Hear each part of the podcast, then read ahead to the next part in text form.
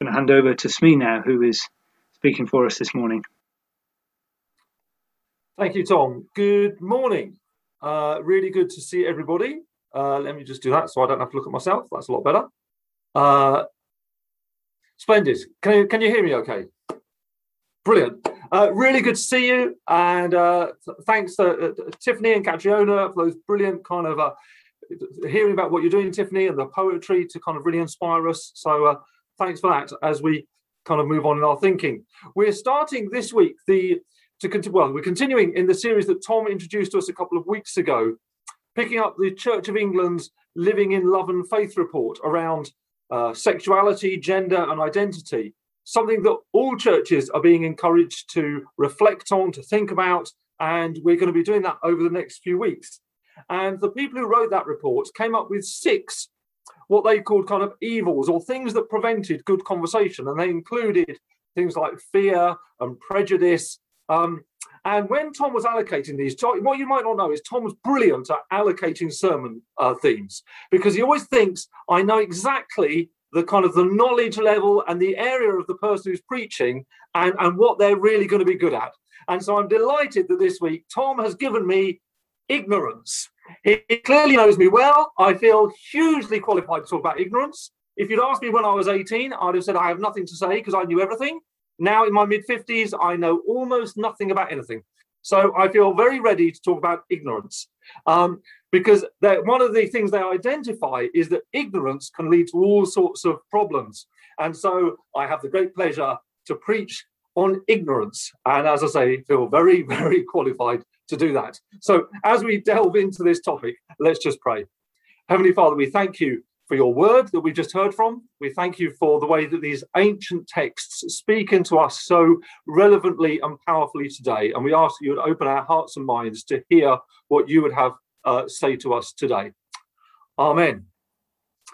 When I was thinking about ignorance, and they in this guide that the Church of England has produced called described it as one of the evils, I thought, well, can it really be evil to be ignorant? If you don't know about something, surely that's that's not your fault, is it? Is that really evil?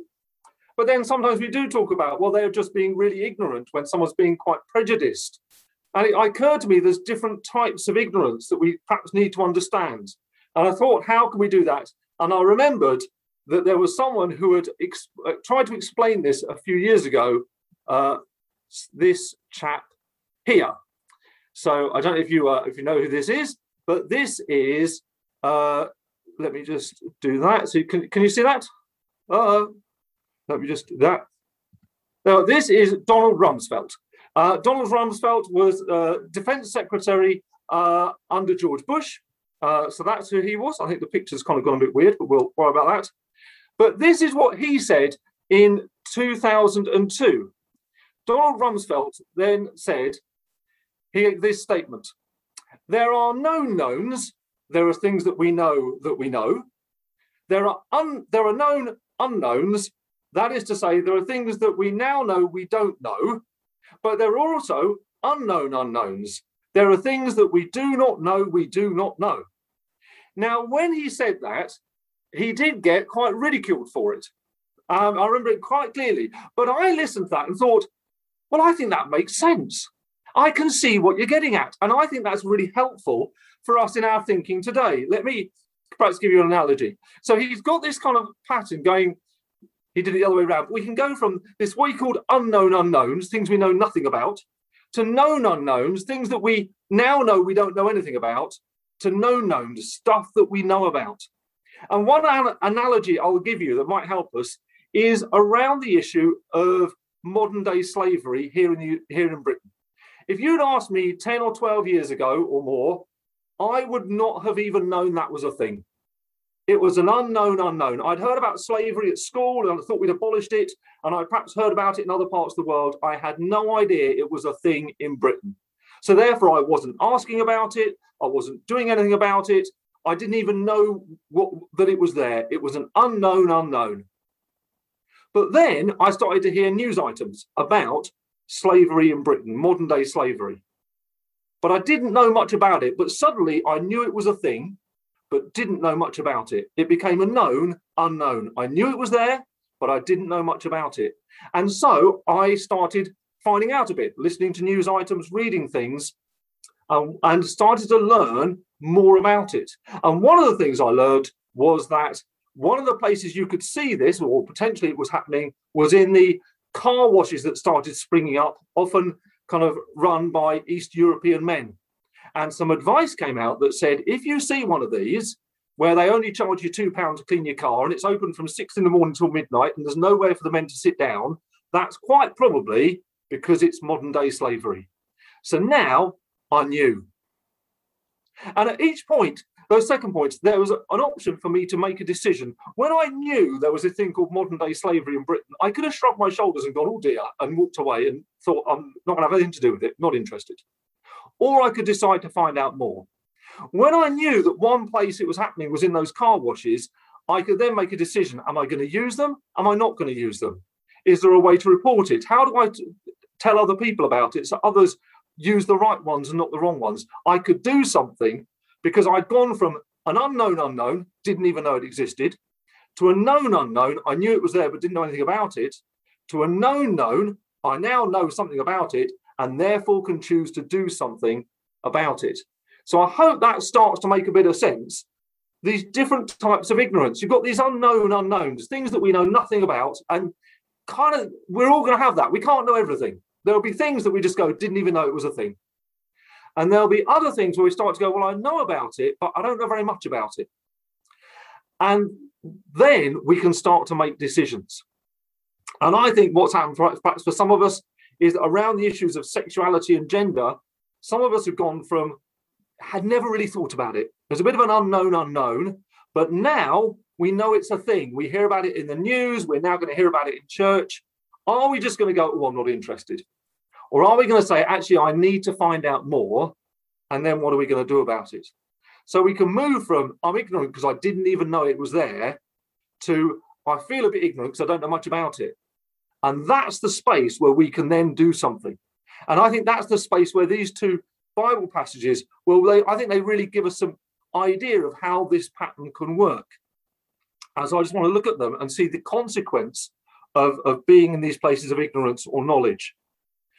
So we read, we just heard read in Acts chapter 11, this bit about Peter being called uh, to go and see these people, um, these Gentiles who wanted to hear about God. And one of the reasons that it was a bit of a shock was at the start of this, really, the idea of God speaking to Gentiles, the idea of God blessing them, was for Peter a bit of an unknown unknown. He'd never it never occurred to him to think that might be a thing. He wasn't sitting there thinking, I wonder how God's going to do that, because he didn't realize it was a thing. He was still focused on the Jewish community coming to be followers of Jesus, disciples of Jesus. And I think God knew it was going to be a shock to him. So he'd started to prepare him with this vision of food and basically saying, look, everything is clean, everything comes under my blessing. Uh, get ready for everything to be considered clean. And then these people turn up, and uh, and these people, men, the three men who've been sent to me from Caesarea, stopped at the house where I was saying, and the Spirit told me to, to have no hesitation about going with them. These men turned up, and we read in chapter 10, you get in chapter 11, it's Peter explaining to people what happened. If you read chapter 10, you get Luke writing about what actually happened. And the two don't quite match up when Peter's telling his own version of the story. He puts a bit, we might say, a bit of spin, I think. He puts a bit of spin on it.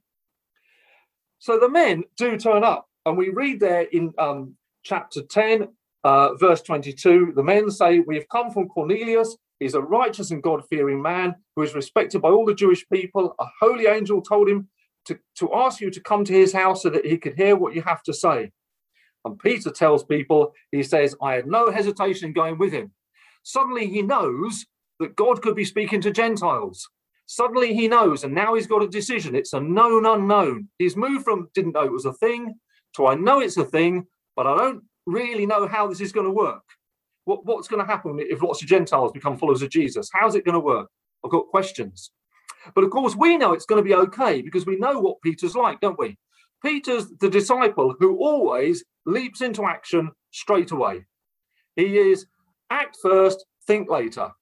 So when he sees Jesus walking across the water, what does he do? He leaps out the boat and has a go at walking on the water. When he sees Jesus on the shore, he leaps out the boat and swims to shore.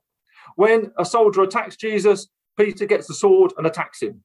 When Jesus says, I'm going to Jerusalem, Peter dives in and says, No, they're going to kill you, don't go. He jumps in immediately. So when these people come, Peter says, I had no hesitation in going with them because that's who I am, man of action. But if we read chapter 10, we find it's not quite like that. His known unknown are these people who I even still, I think, probably think are a bit unclean. Are they going to be blessed by God? What am I going to do about it? So they turn up, it says in chapter verse 22 of chapter 10, come with us. Cornelius wants to be blessed. We want to hear about it. Peter goes, come and have a meal. And he then says, they invited them in, they had a meal, and they went the next day. He didn't rush, very unlike Peter. And when he got there, these people wanted to hear about Jesus. These people who didn't know very much, but were God fearing and wanted to know more, wanted to hear.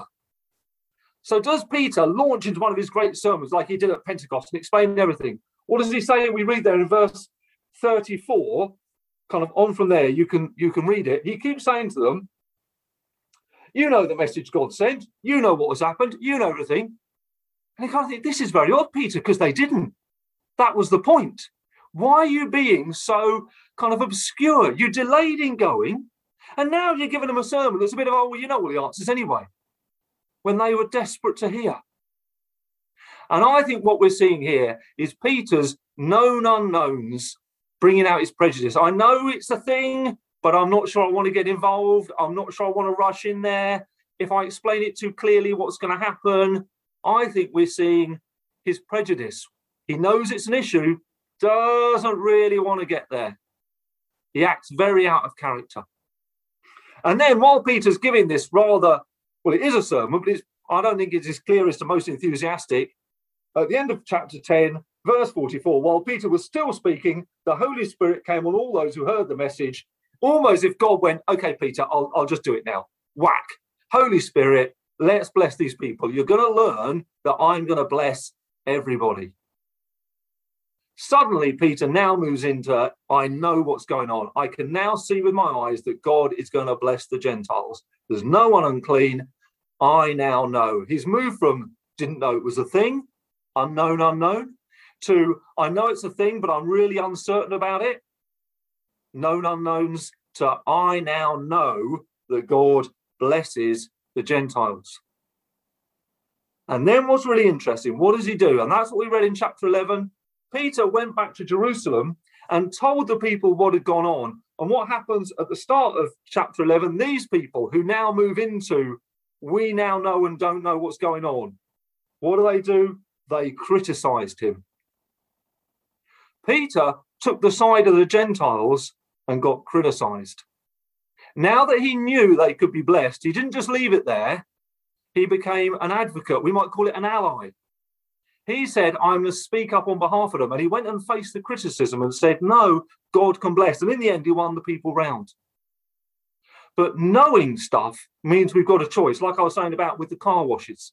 When we know stuff, as Christians, as humans, we have a choice. Are we going to speak positively, do kind of good things, or are we going to just walk away? And Peter did that, and it led to conflict. But he now knew what God could do. Ignorance could have left him not allowing those Gentiles to really hear the word of God. He could have said, No, I'm not going to go. It was a struggle for him, I think, which is why he delayed.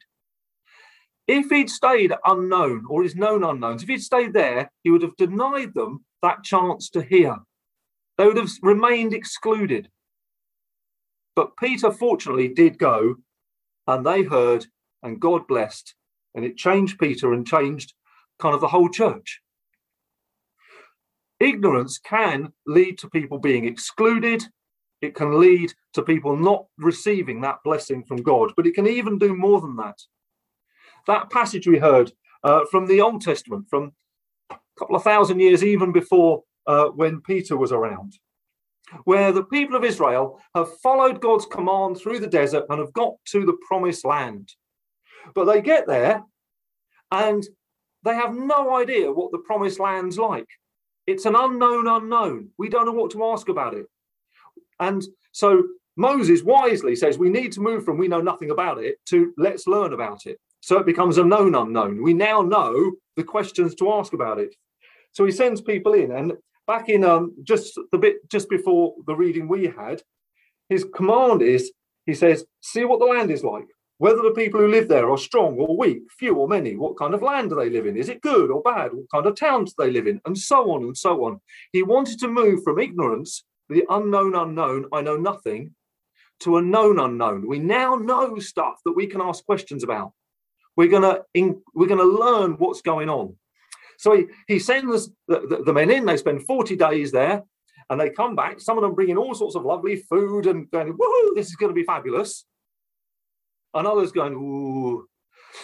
Well, you see, the trouble is the people there, they were big, they were scary, ooh, really not sure. There was a choice now. Now they've got this bit of knowledge, this known unknowns. We know some stuff, but we don't know everything. Should we go back and find out more? Should we follow God's leading into this place, even though we don't know everything? What are we going to do? And Caleb said, We can do this. God will be with us. There's loads of food there. Let's follow God into the land. But the others stirred up rumor and we might call it fake news, lies about the people. They said, We saw them there the, the Nephilim. These are like giants. You can read about them in of slightly obscure passages in Genesis about kind of giants in the land. And we looked like grasshoppers. They were so tall and big and massive. Clearly nonsense. Clearly lies to stoke up fear and, and hatred amongst the rest of the people about the people in the promised land. That's what living with that ignorance did. It allowed them to stoke up prejudice and fear and hatred amongst a whole group of people who said, We're not going to go in there because those people all stay away from them. Who knows what they could do? Stay away. In the end, the people said, Do you know, we'd rather die than go near them. We'd rather wander around the desert. We'd rather be back in Egypt than go in and be near those people because what you've told us is so frightening. And the people of Israel then wandered around the desert for years and years and years and years because they hadn't gone in. And not only did it stoke up fear and prejudice, but they were denied the blessings they would have had if they'd gone in. All that beautiful food and milk and honey that was ready for them, they turned away. And so, this ignorance, when we move from we had no idea about it to now we know something about it, we have that, that moment of choice. Peter had that choice, and he did go, I think reluctantly, and find out and learn. They went in, and at that point, they said, we're not going to learn anymore. We're going to walk away because we think they're horrible people.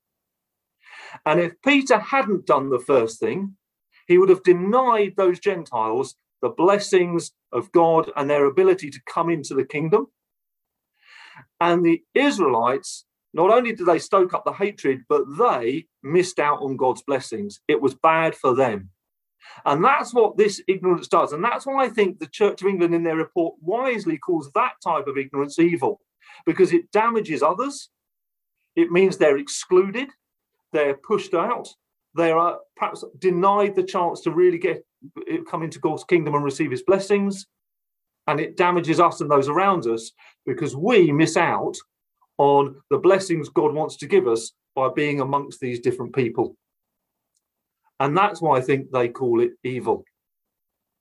Because of that, what that does to others. And too often, members of the LGBT community, people who express themselves differently, have been excluded by the church and have been said people have been told, "Well, oh, don't go near them or, or stay away. And it's stoked up prejudice sometimes, perhaps quite often. And that's damaged others who don't feel welcome in the church. And I think has damaged the church by not having the blessings of those people with us and sharing their insights into God and their wisdom and their experiences. And that's why I think the Church of England wants to challenge that kind of ignorance, not the ignorance that says, didn't even know it was there.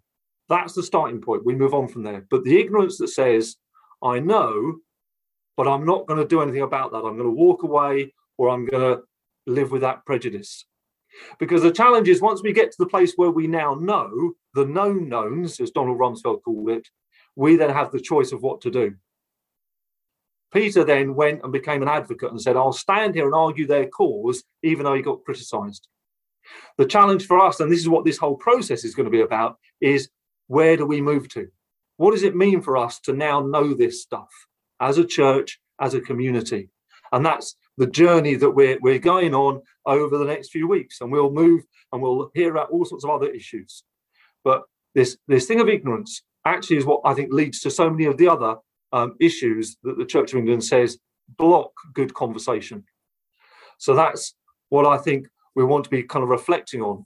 What are we going to do with our unknown unknowns that we can start to discover about? But when we get to this place of known unknowns, we know stuff, but we've still got lots of questions. Are we prepared to keep on chipping away, having the conversations, praying, studying together? And when we start to know stuff, are we then prepared to take the next steps and do things about it? Amen.